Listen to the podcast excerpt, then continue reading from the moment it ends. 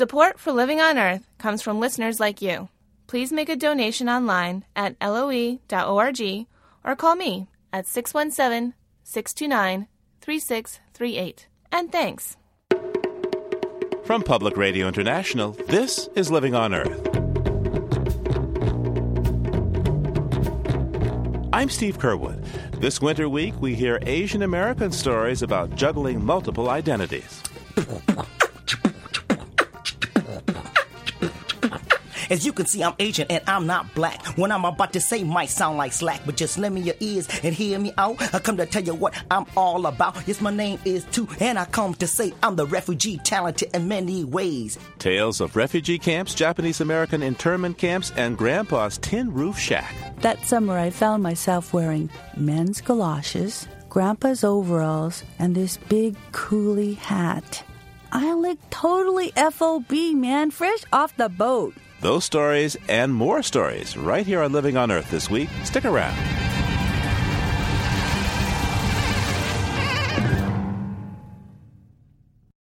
Support for Living on Earth comes from the National Science Foundation and Stonyfield Farm. From the Jennifer and Ted Stanley Studios in Somerville, Massachusetts, this is Living on Earth. I'm Steve Curwood. The days have grown short and cold, the nights long and dark. In the Northern Hemisphere, we're not so far from that shortest day of the year. So it's time to put our daily duties aside to gather with family and friends. And here at Living on Earth, it's time for us to put our coverage of environmental news on the back burner to fire up some fresh storytelling. This year, for our winter storytelling special, we turn to the East. Three Asian American artists bring us their true tales of tough times, triumph, and cultural tightrope walking. So first we'd like to welcome Tou Ger Xiong, a Hmong American storyteller, hip-hop artist, and comedian. He tells us the tale of his journey from the hot jungles of Laos to the cold winters of Minnesota. Welcome, Tou Ger. Hi, Steve. Thanks for having me. Also with us is stage artist and writer Brenda Wong Aoki. She brings us a story of how she bonded with her grandfather over pickled chicken's feet and blankets of seaweed. Hello, Brenda. Hi, thanks for having me here. And storyteller Megumi tells us about one man's life growing up in a Japanese-American internment camp in World War II and how his cartoons gave voice to an imprisoned community. Megumi, thanks for joining us. Thank you for having me here. So, Brenda, let's start with you. What kind of memories does this time of year bring up for you? Well, it reminds me of when I was a girl. I have four sisters and a brother and my mom and my dad. And it reminds me of wearing matching dresses. My mom used to make all of her own clothes, and she'd make them out of the same bolt. And she really liked polka dots. So she'd make 5 little polka dotted dresses for me and my sisters. And my brother and my dad would have shirts to match. And every time we'd go out, like, you know, to a busy place like downtown or something, we'd be wearing these matching polka dot clothes. So in case any of us got lost, somebody would find us and bring them back, right? That was our holiday attire. A holiday attire. So, of course, this time of year, what kind of food would your family make? Tomato, beef, chow mein with crispy noodles. And it was our favorite thing at Christmas time. And we always make jok after a big holiday. If your mom's Chinese, that's what you have. Jok? What's jok? Jok is this rice gruel soup. It's like a gumbo. A gumbo. Because you keep, it's just plain, and then you just keep adding stuff to it. You just throw stuff in. Sounds good. I'm getting hungry already. It's good. Now, your mom was raised in an orphanage in the San Francisco area, as I understand it, but your mom has always had a relationship with her father despite not growing up with him. Could you tell us a story about your relationship with your grandfather? Well, my grandpa lived in an old tin roof shack. No electricity, no running water. He never really learned English, and his strange, gruff ways used to scare me. I can remember my first trip to Grandpa's. I was about 6. Along the way, we saw this sign, and I had just learned how to read. It said, "How long?" That confused me. But then my mother explained that How Long was Grandpa's best friend. They had come together from Canton, China, when they were 18 years old. And then I saw a dwarf, right out of Snow White. It was Grumpy. Nope, it was Grandpa. Inside his shack, there were these frogs, big as your head, ribbiting in the sink. Ribbit, ribbit, ribbit. I handed my grandpa a bunch of flowers my mother had given me. Mama, he won't take it. You see, it turns out that to some old-fashioned Chinese, cut flowers, they're an omen of death. Grandpa thought I wanted to kill him or something. Mono jok tao, stupid bamboo head. That night, we all lay down on blankets of seaweed. Seaweed, because that's what my grandpa did. He gathered seaweed off the rocks and he sold them to people in Chinatown, marked fresh from Hong Kong. So we slept on that seaweed as it was drying. It was so dark in there you couldn't see your hand in front of your face. And I remember, Mama, I gotta go to the bathroom. Mom handed me this metal pail. What's this for? You know. You mean, uh-huh. We call it a thunder bucket. Uh-huh.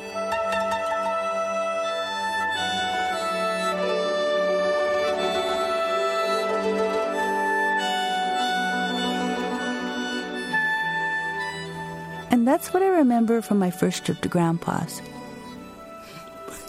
We returned to Grandpa's when I was about 11.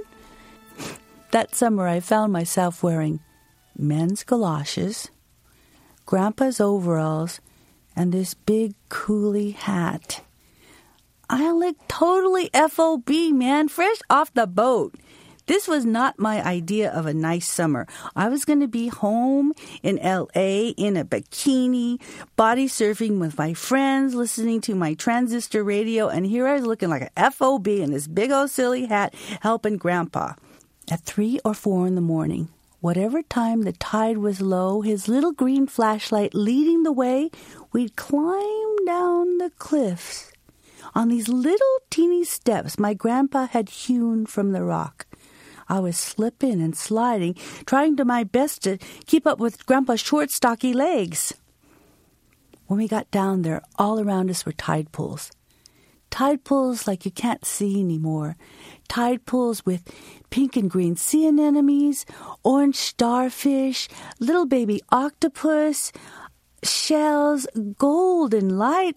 They're just beautiful, but Grandpa would say, Fai-di, hurry up.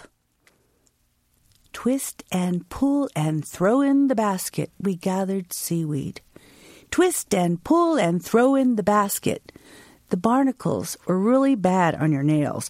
Twist and pull and throw in the basket. Twist and pull and throw in the basket. I do not want to be here.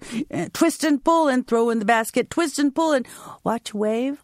What do you mean, Grandpa? Watch waves! Whoa! This was dangerous work. One false step and Mother Ocean ate you up. At sunset, Grandpa would gather those wet baskets of seaweed, put him on this long bamboo pole. You know, he had this groove in his shoulder that pole fit perfectly in, sort of like a puzzle piece. We get back to his shack. He'd light a fire in the stove, shoo the frogs out the sink. Go now. Go. Go. Take a great big walk and make dinner. Shh. Sometimes on special occasions, Grandpa would bring out a Chinese delicacy, pickled chicken feet. Little toenails clicking, he'd walk them across the table towards me. He loved to do that. Hey. After supper, Grandpa would take 180 proof Chinese whiskey, pour it in a teacup, and in another he'd pour me tea. He'd say, "This for me, this for company." He'd light a big stogie, look me in the eye and say,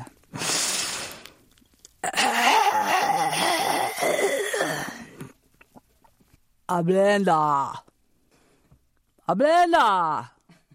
Blenda House School. Brenda House School. That was Grandpa's favorite American line, Brenda House School. Because you see, in Chinese, words take on different meanings if you change the intonation. So Grandpa would change his tones and think he was saying a whole bunch of American words. Our conversation used to go something like this. Now, Brenda House School. Grandpa, tide pools are cool. Ah, Brenda House School. Tomorrow, can we take a day off? Brenda House School. We used to talk like that for hours. At the end of the summer, Grandpa poured gasoline on the rocks and torched them. He said you had to do that so that the new seaweed could grow. All night we watched the flames on the waves. The next day when my parents picked me up, I gave Grandpa a big kiss on his bald head right between those two floppy ears, and he said to me, "You go now. Go. Go." And he stood there with that little green flashlight. And I swear that beam never wavered until we'd gone all the way up the mountain and dropped over the crest. My grandpa died when I was in college. And we buried him up near San Francisco in the Chinese cemetery behind Home Depot. Everybody put cut flowers on his grave. But I remembered and brought a small green plant that still had its roots.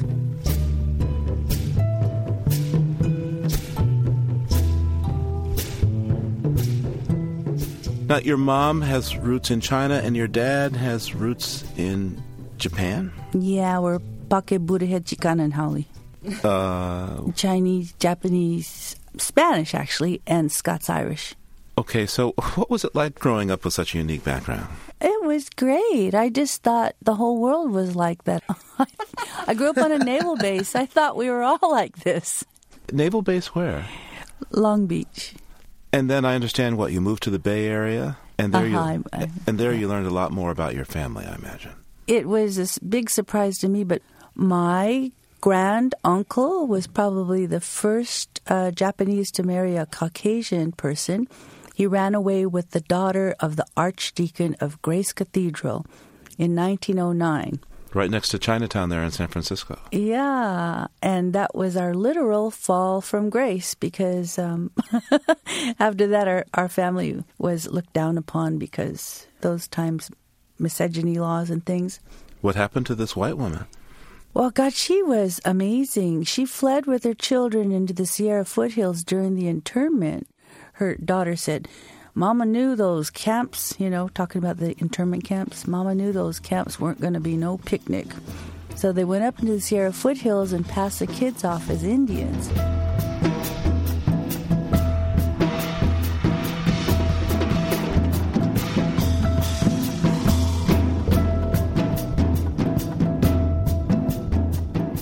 We're dishing up Asian American stories for our holiday season program today, and there's plenty more to come from Brenda Wong Aoki and our other storytellers.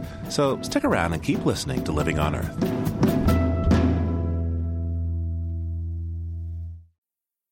It's Living on Earth. I'm Steve Curwood.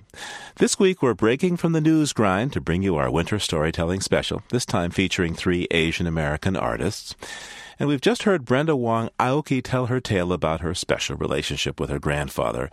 And in just a moment, we'll hear from storytellers Tou Ger Xiong and Megumi.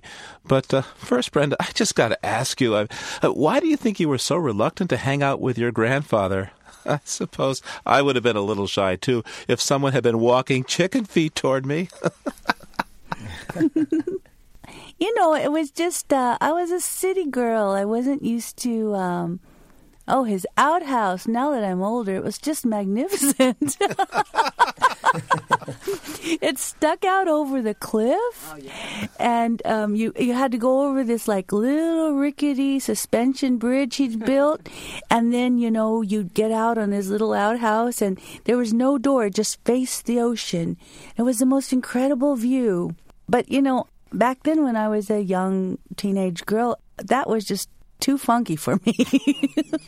Where I grew up in the refugee camps and also in Laos, my mother used to say, "Boys, Boys, if you have to pee, you go outside and pee by the tree. Girls, they go into the woods. So ever since, as young as I can remember, I remember pee by the tree is where you pee. We come to this country, and the first day in America, me and my brother had to pee. What do? We went out to the closest tree by our neighbor's yard. My sister, who lived here a few years before us, who did sponsors to come here, my older sister, she looked out the window and she saw what we were about to do. She said, "No, you cannot pee outside. This is America." She took us inside the house and she says to us, which means, "Come with me, I'll take you to this special peeing place." We followed her upstairs to the bathroom. This is where you pee. We looked in. Where's the tree? So... And she said, no, it's America. You pee in here. She pointed to, of course, you call it the toilet. Well, in Laos, in the refugee camps also, I remember as a kid, we didn't have shoes to play outside barefoot all the time. Mom and dad always said, wash your dirty feet before you go to bed. So the first time I saw the toilet, I said, hey, I looked at my brother, American people have a special machine made just for washing feet. You don't even use your hands. You just stick your feet in the toilet and stir it around like this. And so my sister, no, that's where you pee. So sure enough, we peed. We ran downstairs and she yells at us right before we're leaving. She said, "No, you cannot just pee, but you have to flush the toilet." In the Hmong language, it translated to mean something like, "You boys must drain all of the pee away somehow." We had no concept of plumbing. So I'm thinking, what? You want us to grab something literally and scoop up the pee out of the toilet and take it outside? No, we should just pee by the tree. What's the point? We had no concept of plumbing. She said, "No, it's very easy. Come here. So she grabs us closer and she says, "No, this is how you flush the toilet." And then she actually had a sense of humor. She said, "Come a little closer so you see better." She grabs a few sheets of toilet paper and throws it in the toilet and says, "Now come to three and watch what happens. 1, 2, 3, eat all pay." She pushes a switch and we hear this noise. Shh. And it starts to get louder. Shh. She yells, "Step back or the toilet will suck you in." So... I remember we ran really fast, and when all the noise calmed down, we looked in the toilet, and she was right. Everything had disappeared into a little hole. And she said, "You be careful. You be careful. Next time you pee, you stand too close, you flush toilet. Shh. You go. Bye-bye." For about 2 weeks, the joke was on us. That's a great story. Megumi. Yes. I wonder how this story strikes you.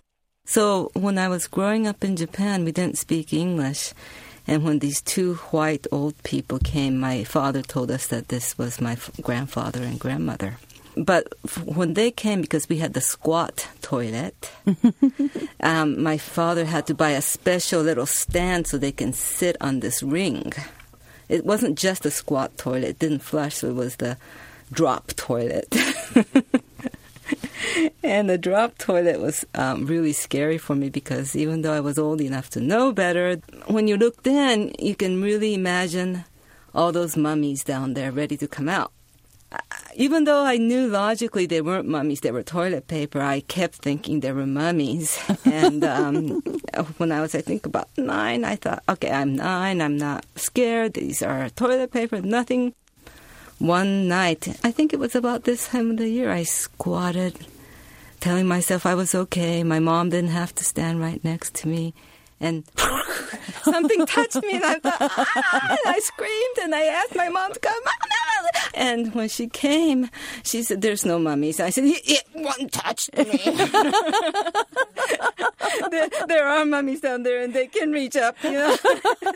And she said, "No, there can't be." And we found a little praying mantis. It had just come in through the window and had just flown up and touched my behind. So,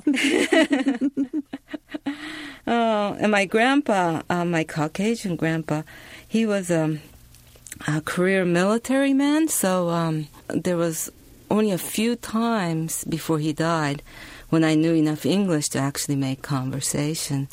And one time he sat there and started talking about war stories.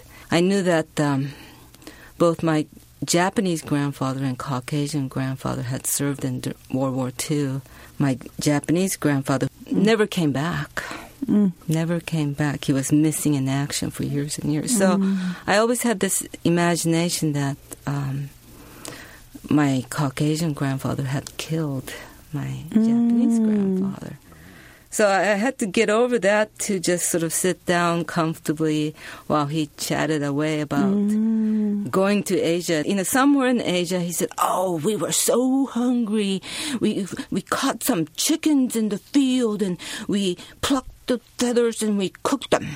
And I thought, but couldn't actually say to him, "Didn't the chickens belong to some starving farmer?" You know, so I have those kinds of memories. Megumi, you've spoken with a lot of older West Coast Japanese Americans who lived through that time of losing their homes and being forced to move inland in defense camps, the internment camps, where more than, 100,000 Japanese nationals as well as Japanese American citizens were forced to live after the attack on Pearl Harbor in World War II. And I suppose I should disclose a little something from my family here. My mother worked with a Japanese woman teaching nursery school in 1941. And when word in 1942 began to come of the internment camps out west, this woman moved into our family home for a while, and then she disappeared.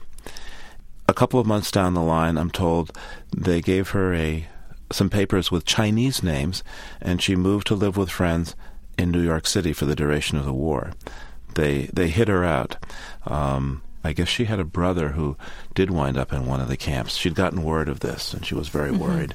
And this is what the women at this early childhood education center, otherwise known as a nursery school, decided to do. As a kid growing up, I always knew about this Japanese woman. There was correspondence exchange, but I never knew the story until actually fairly recently of why we had this relationship with her. So tell me a story that you have about a teenager named Jack, I think. Jack sketches. During World War II, the U.S. government uprooted from their homes 120,000 Americans of Japanese descent without trial and imprisoned them. Most were American citizens. The rest were legal American residents. Well, this is back when most Americans believed that their president, the FBI, the U.S. Army, knew what they were doing, so they did not protest this mass arrest and imprisonment. And in the Japanese community, there was this concept of Gaman. And Gaman means to be strong, to be patient, and no whining.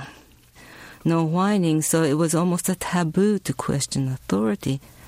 In fact, there were probably just 4 Japanese Americans who formally protested, 4 out of 120,000. There was one boy, a 16-year-old boy named Jack, who decided to stand up to this injustice. And what could he do? Well, he took scraps of paper and a pencil and cartooned. And he was able to tell the story of what happened without disgusting us. Jack drew a sketch of moving into their barrack apartment. Near Parker, Arizona, there were 3 camps, Poston 1, 2, and 3, and he was in Poston 2, 20 by 24 or so. And, of course, the father is still absent. He's in some penitentiary somewhere. And he draws himself, his little sister, and his mother. And, of course, he's the man of the house, so he has the broom, and he's sweeping up this humongous scorpion, bigger than him, into this dustpan. And the caption reads, "Before we could move in, we had to evict the former tenants, the scorpions." School was very, very important. Education was very, very important. So the parents demanded to arrange for schools, even if they didn't have qualified teachers, even if they didn't have equipment. So some of the early photos show teachers sitting on rocks, kids sitting in the shade, in the dust, with paper and pencil and trying to do work. Those are the kind of things that he drew. One of my favorites, too, is the graduation picture. He's in a cap and gown. By the time he graduated, they had those. And he's looking at a teacher, sort of apologetically accepting the diploma, and the caption reads, "I didn't think you'd make it either." He didn't think the teacher would make it, and the teacher didn't think Jack would make it, but he did graduate. And I have a feeling he did all he could to insert humor in the hardships of camp, but there came a point where he couldn't do that anymore, and he was distracted. And he was able to attend art school for part of a semester because they had a special program that the Christians and the government had put together for promising young students to attend colleges in the Midwest. And he was there for almost part of a semester, working as a janitor and taking classes, but he was called away to the draft. Then he became an intelligence officer for post-war Japan, interrogating prisoners of war and translating sensitive documents and investigating important events. You know, all he did as a little teenager was just draw what he saw, and he didn't really have lofty plans, just to sketch what he saw, just to express his feelings. But later on, when there was no more fear of government censorship, his mother talked him into publishing them. And he was able to publish his first edition of these cartoons, which he redrew as a professional cartoonist in 1974. And I personally believe that he did a lot to help those who were there, who wanted to say that the camps never happened. He was able to help those who were there to laugh and cry and talk about it. And for the rest of us who weren't there, I know he inspires me to stand up to injustice in whatever form I can. So that's what Jack's sketches have done for me, and that's the story as I'm telling it to you.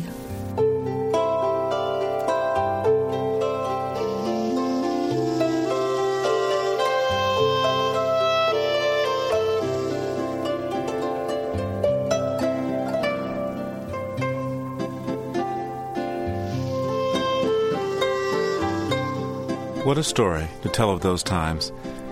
And Brenda, Tou Ger, does that concept of Gaman, of grinning and bearing it, sound at all familiar? Oh, yeah. Yeah. That's just, your mantra. Gaman. Oldest sister must be the good role model for everybody. Suck it up. Tou Ger? Well, I have a big family, 6 brothers and 4 sisters. So, yeah, 11, yeah. The lady said, ooh, your poor mother. My friends in college said, hey, your daddy had it going on. So I have to tell them, well, in an agrarian society, you need big families to survive. And plus, we lived in the jungles in Laos. Most kids didn't see their 5th birthday due to malnutrition diseases. So if you have a few kids, chances are there some of them won't survive. So that's why Hmong people have big families. That's why I have lots of brothers and sisters. And besides, my father did have it going on. Maybe your mother did. Maybe your mother did, right. Ooh, yeah. Nice. The part of that story that really grabbed me is first they lock up this guy. And then when they let him out to do work on his art, he gets drafted into the army. Now, if he was so dangerous, why did they lock him up and then... why do they have him go to work in this army? I mean, the absurdity of it seems... Yes. Laughable. And if you look at some of these maps of where people were detained, you look at the United States and it's just dotted all over because they would convert an unused post office and make it into a jail, for example. People were in Ellis Island, locked up there, and it's just atrocious how many places people were detained. The Peruvians... Yeah, when they kidnapped the Peruvian Japanese, they were Peruvian citizens and locked them up. And then later on, they weren't entitled to the reparations because they were illegal immigrants. Are you following this? So they took Peruvian Japanese from Peru, brought them to America, put them inside Japanese internment camps. My husband's mom said, oh, Mrs. Wichiguchi, she never could speak Japanese or English. She only spoke Spanish. And then the Peruvian government wouldn't allow them to go back, and they couldn't get American citizenship. They sent them some of them to Japan, right? And they couldn't... For prisoner of war exchange. Right, these poor people, they couldn't speak Japanese. Yeah. You know, I tell you, Franz Kafka wrote some novels, but he didn't have themes like this in them. It's hard to imagine. Tou Ger, I'm guessing that most Americans don't know a whole lot about the Hmong people. And growing up in the Midwest, I bet you've gotten pretty used to educating others about your roots. What do you tell them? Yeah, I get that a lot. I came here when I was 6, so a lot of kids would come up to me, "Hey, Tou, are you Japanese?" "Nope." "What are you? Are you Chinese?" "Nope." "What are you?" "I'm Hmong," I tell them. They say, "Well, Chinese are people from China, Japanese people from Japan, Hmong people, Hmongland, where is that?" So I went home and I remember asking my mom. My mom spoke very limited English. She knows stuff like, "Hello, how you do? I do fine, thank you. What do you do? I do my work, thank you. Where you come from? I come from Laos, thank you." So she knew the basics. So I came home, I remember asking, Mom, what is Hmong? She thought about it, she recognized it was a question. She said, "What is Hmong?" "I is Hmong." I said, "No, Mom, you can't say that. You got to say Hmong is something." She thought about it, she said, "Okay, Hmong is I. I is Hmong, and Hmong is I." And I thought, wow, that was weird. And it wasn't until later on when I went to college, I got older, I realized why my mother couldn't really articulate what Hmong was, because we don't have a written history. We're not documented. We don't have a sense of nationhood. So we originated from the country of China several thousand years ago, but as a people, as an ethnic hill tribe, we eventually went south to avoid persecution and genocide to the countries of Laos, Thailand, Vietnam, Burma, and Southeast Asia, known as French Indochina, and settled there. So even when we were in Southeast Asia, we couldn't really blend in with the natives there too, the Lao, the Burmese, the Vietnamese. And so I often tell people, Steve, that we are the hillbillies of Asia. And no, we don't say yee-haw, but we Hmong people do say nyechaw-taw, same thing.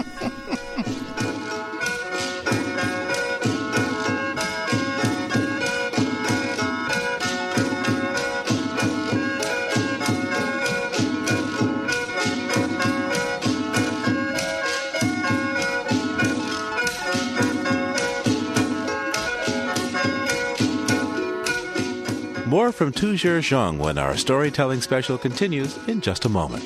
Stay tuned to Living on Earth. Support for the Environmental Health Desk at Living on Earth comes from the Cedar Tree Foundation. Support also comes from the Richard and Rhoda Goldman Fund for coverage of population and the environment, and from Gilman Ordway for coverage of conservation and environmental change. This is Living on Earth on PRI, Public Radio International. It's Living on Earth. I'm Steve Curwood. We're swapping stories today for our special holiday show, and we're back with Asian American storytellers Brenda Wong Aoki and Megumi, as well as Tou Ger Xiong. Tou Ger, can you tell us about why you tell stories? I think stories are empowering. I grew up listening to stories. As a Hmong American growing up here, I would listen to the storytellers that my librarian at school would tell. You know, they'd take their little book and they'd open up and they'll start, "Once upon a time, there was a bear named Tom." And that was storytelling at school. But when I came home, my dad told stories. But he told it Hmong style. And if you know Hmong language, it's a tonal language similar to the Chinese language in that it flows like music. And that we didn't have a written language until 50 or 60 years ago. But my father told Hmong story in his own way. And he begins,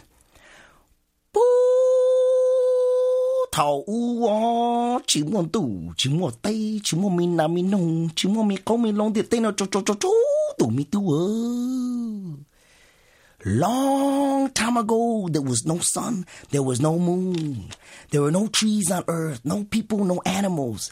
It was dark and quiet place. And from this little crack in the mountain, this man came out." And that was a typical Hmong story, folktale about the beginning of the world. And his stories, it just took me to another world. And so as a kid, I've always been fascinated by stories.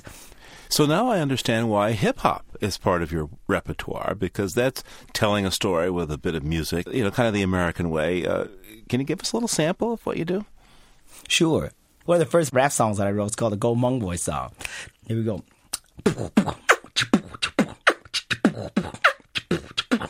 As you can see, I'm Asian and I'm not black. What I'm about to say might sound like slack, but just lend me your ears and hear me out. I come to tell you what I'm all about. Yes, my name is Tou, and I come to say I'm the refugee, talented in many ways. Well, you might think it's weird to see that I'm Asian. I'm busting some rhymes on such an occasion. Well, let me tell you how I came to be. I was born in Laos in 1973. And in my culture, we sing and we dance. But I'ma start rapping and take my chance. And even though this is my first rap, you don't have to like it, you don't have to clap. To those you listen, it might be nice to see this Hmong boy kick it like Vanilla Ice. Hey. Yo, yo. I fled my country at the age of 4, all because of the Vietnam War. My family was running from place to place, running from the guns at a very fast pace. My people was dying here and there, dead women and children everywhere. When I think about these tragedies, thank goodness for my life and my families. And now that I live in the U.S. of A., I'm proud to be and I'm glad to say, but sometimes I face resentment from others and feel only the wrong on my sisters and my brothers. Wherever I go, people give me the eyes. They call me the Oriental guy. With my round face and my dark hair, it still doesn't give them the right to stare. Deep down inside, hey, I'm just like you, with emotional feelings and affection too. Hey, everybody knows what's right or wrong. Can we all just learn to get along? Yo, I want to say thanks to those who accept me for who I am and not for who I should be. I want to say thanks for those beautiful smiles. Make it with your time. I'll make it with your while. Until then, peace and universal love soaring through the sky like a beautiful dove. Yo, yo, peace. Nice. All right, nice. Good now, enough. Tou, can you tell us about the Hmong New Year? As I understand it, the Hmong New Year celebrations last, what, 2 weeks? That's a party. 2 weeks. Yes, we do know how to party because in Laos, you farm most of the year. We have a saying, most of your life, if you're in the jungle or in the mountains, your face is towards the ground and your back towards the sky. So for 2 weeks, we party and all these different villages coordinate some kind of a New Year's celebration where young men can go from different villages to meet the young girls who host them. Perfect time for courting. And we toss ball. We call it ball, which we toss a ball back and forth between the young men and women. To the Westerners, they're saying, what's the big deal to playing catch? But to the Hmong young males and females, they are flirting and romancing. And so it's very common to meet each other during the New Year and marry a month or two afterwards. So for those Hmong who live now in the United States, I think there's a certain kind of story that's told in the family. And I'm wondering if you could tell us that story. Yeah, most Hmong families in the United States will have a story of crossing the Mekong River. The Mekong River separates Laos from Thailand, and it's a very symbolic place in the history of our people, of Hmong Americans, because it's our story of the Trail of Tears, and it's our story of the Underground Railroad or the internment camps, where many people know people who've died along the way, who saw lots of dead bodies along the way. And so my family story is similar to that of many Hmong family stories. We made our escape crossing the river in September of 1975 after the communist takeover of Southeast Asia, of Laos. And the reason why we had to leave in particular is that my father, at the age of 14, 15, left his village to go fight with the CIA in the secret wars in Laos. Just a little historical background. The American CIA came into Laos in the 60s and said, well, if you Hmong people help us fight, we'll take care of you. We provide the weapons, you provide the soldiers. The Hmong soldiers said, well, what happens if we lose? We'll take care of you, a promise made to the Hmong soldiers. And after 15 years of war, to make a long story short, Americans returned home to America. Hmong people said, wait a minute, where do we go? And literally in 1975, after the Americans left, there was a secret document circulated in the new communist government saying, annihilate and kill the Hmong in revenge for helping the Americans. So thus began the exodus of Hmong people leaving outside of Laos, especially if you were allied and had military documents saying that you fought alongside Americans. So that's why we had to leave. Now, my father had this plan to get us closer to the border, the Mekong River. And we had heard about families who made it across the river. We heard about those who died trying because we knew soldiers were up and down the banks of the river waiting to shoot people who tried to leave. But we also knew that our chance to survive, we had to risk it because there were some refugee camps along the Thai border, which were set up specifically to help Hmong refugees who didn't make it across. So we had planned our escape in September and 1975, and I was just a baby then, but my mother and father would tell these stories all the time, and lots of Hmong families would tell it to remind the kids, hey, look what we sacrificed for you to come to America.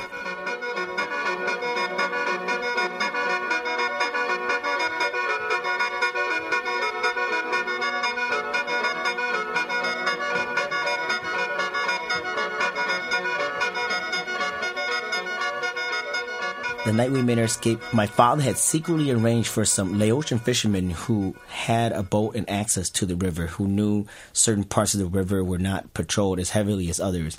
They came to meet us by the banks of the river at 1 o'clock in the morning, and my father had paid them some money like he promised. We also had a neighboring family that was traveling with us, so there were about 40 of us in the group. These Laotian fishermen in their boat, they had to make two trips. So when we met up with these fishermen, they had doubled the price per person. Our neighbors were not able to get on this boat. They said, well, we don't have our money together. Why don't you guys go first, and we're going to try to work something out so that we can take the second trip. So my family got on board. They took us across. And in my mother's words, she said it was a raining season. There was some lightning, thunderstorm. The boat was literally just inches away from overfilling with water. And she said literally the whole time she prayed to our ancestors for them to watch over us and to guide us and to protect us. It was about a 45-minute ride in total darkness. When we made it to safety, these fishermen turned to my family and said, well, you stay here, we'll go back and get your neighbors. They came back to the Laotian side. They picked up the rest of the party, and they took them across. Somewhere along the line, halfway to the other side, my mother said she can hear they were approaching closer to safety. But out of nowhere, she said she heard splashes into the water. She knew there was some kind of a confrontation and struggle on board. She heard babies choking, and it all became silent.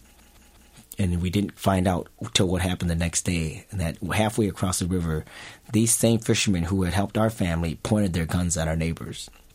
They robbed them of everything they had.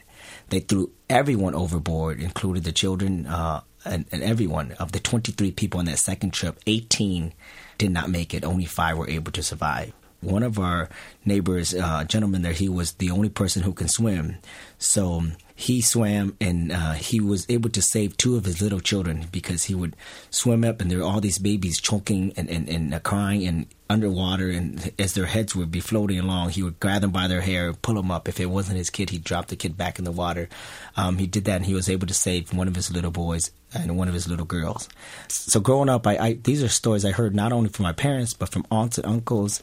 And when they tell these stories, it's very therapeutic. And then it helps them to connect and to kind of let go and put a sense of closure, and also helps them to, I guess, celebrate what we do have, the second chance that we do have here in America. In the year 2000, my business was doing good, and I had a pretty busy schedule. But one year I said, it's my mom and dad's 40th anniversary. We're going to take them to Hawaii on an all-expense-paid trip. And so my brothers and sisters pitched in, and I took them to the island of Kauai. And here we are, we spent a whole week there, and we got a chance to see the dolphins and the whales, and we went on some excursions, and we also took a helicopter ride over this entire island, and just the lush green mountains, the waterfalls, all of that reminded them of the native country, Laos. And on the last day, our last full day that we were there, we decided to go up at this mountain, go up on the highest peak, overlooking the canyon and the entire island. Along the way, we had picked up some fruits, some mangoes, and so we get up to this top of the mountain. My aunt and uncle were there too, and my mother takes a leaf from a tree, and she starts leaf blowing. And in Hmong, we call it chuan blong, and she starts singing a song with this leaf. She starts playing some music that she did when she was a young girl, when the different young men from different villages would come and tried to court her. And my father took the mango that we had picked up from the roadside and started tossing to my mother. And my aunt and uncle got involved. So there were these couples out in their 60s just tossing this mango back and forth. And my father started breaking down into tears. And I don't ever remember seeing my dad cry before. So I said, Dad, why are you crying? My father says, Son, these are happy tears. He said, I felt like I've died and been reborn again. And you children, you are like the seeds that I brought into my little secret pouch when I came to this country, not knowing what to expect. Here, your mother and I came to this country. We didn't know the language. We didn't know what we were in for. All we knew was that we had 10 kids. We didn't have a sense of hope at the time. But we came to this country and we planted our seeds into American soil. And he said, you know what, it's darn good soil, because you're done with school now and have jobs and are contributing citizens now, are naturalized citizens. My father says, these tears, don't be mistaken, they're happy tears. And my mother started crying too. And my father says, Son, I was born a Hmong person, but now I'm an American. And he also added, Promise me, son, someday when I die, you put me in my suit and tie American clothes in the coffin. Because usually in Hmong, when you pass away, you're buried in your traditional clothing. And he said, also in my coffin, you give me my little flag that they gave to me when I got naturalized. And also in my coffin, give me my U.S. citizenship papers and my driver's license.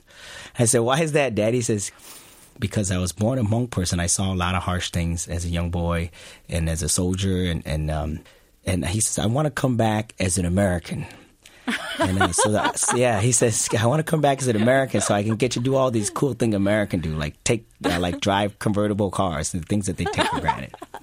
I said, why your driver's license and your citizenship papers? Is because when I come back, they're going to want to check my ID, you know, because I'm going to need my ID. And I said, oh, that's pretty clever. So he had a sense of, coming full circle, being an American, and he was just really happy. And that was in January of 2000.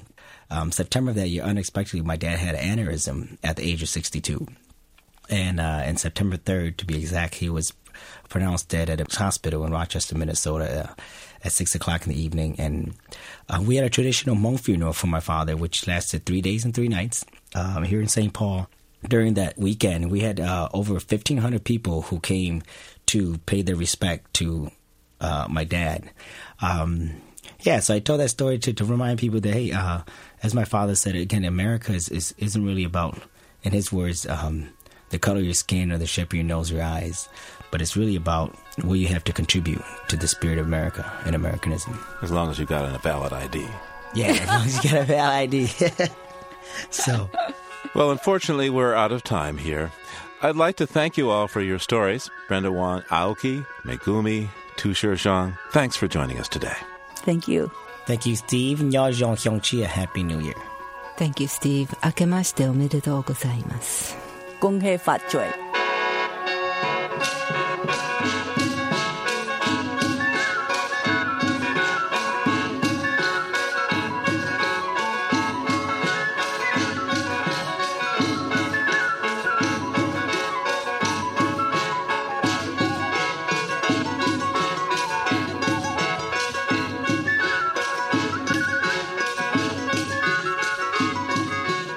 Now, the funny thing about stories is that once you start telling them, it's hard to stop.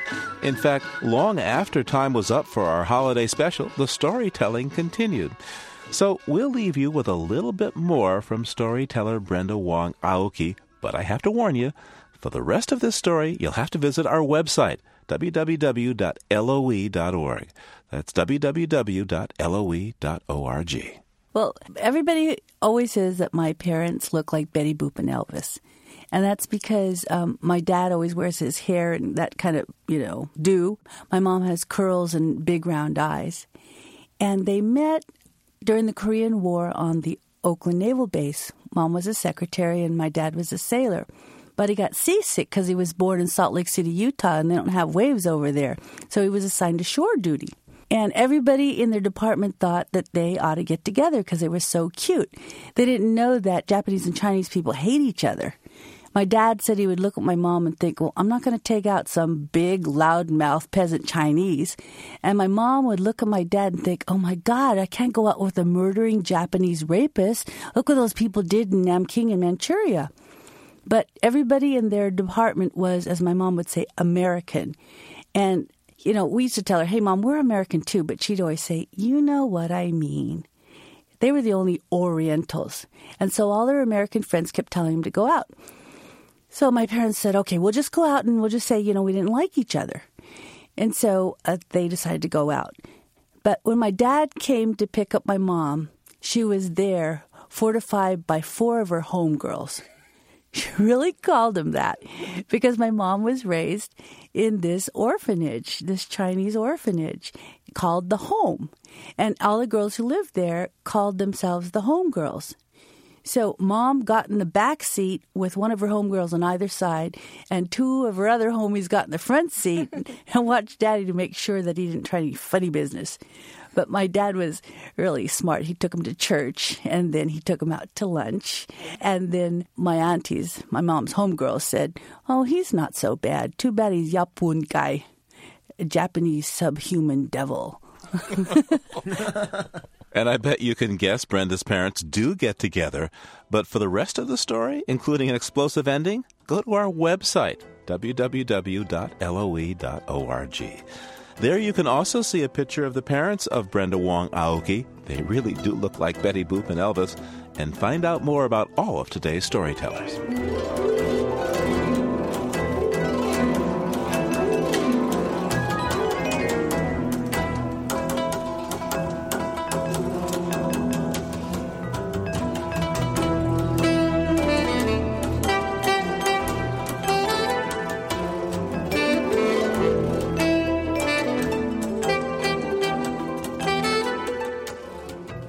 Our storytelling special today was produced by Mitra Taj and Ingrid Lobet. Living on Earth is produced by the World Media Foundation. Our crew includes Ashley Ahern, Bobby Bascom, Eileen Belinsky, Bruce Gellerman, Helen Palmer, and Jeff Young. Our interns are Sandra Larson and Jesse Martin.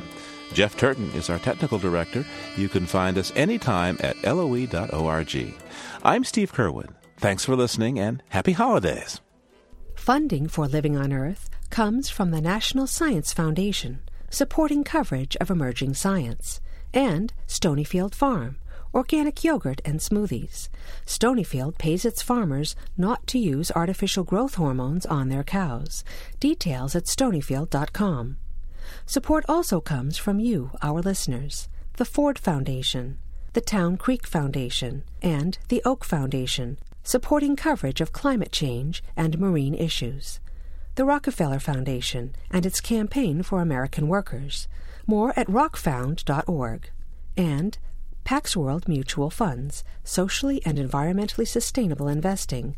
PaxWorld for tomorrow. On the web at paxworld.com. PRI, Public Radio International.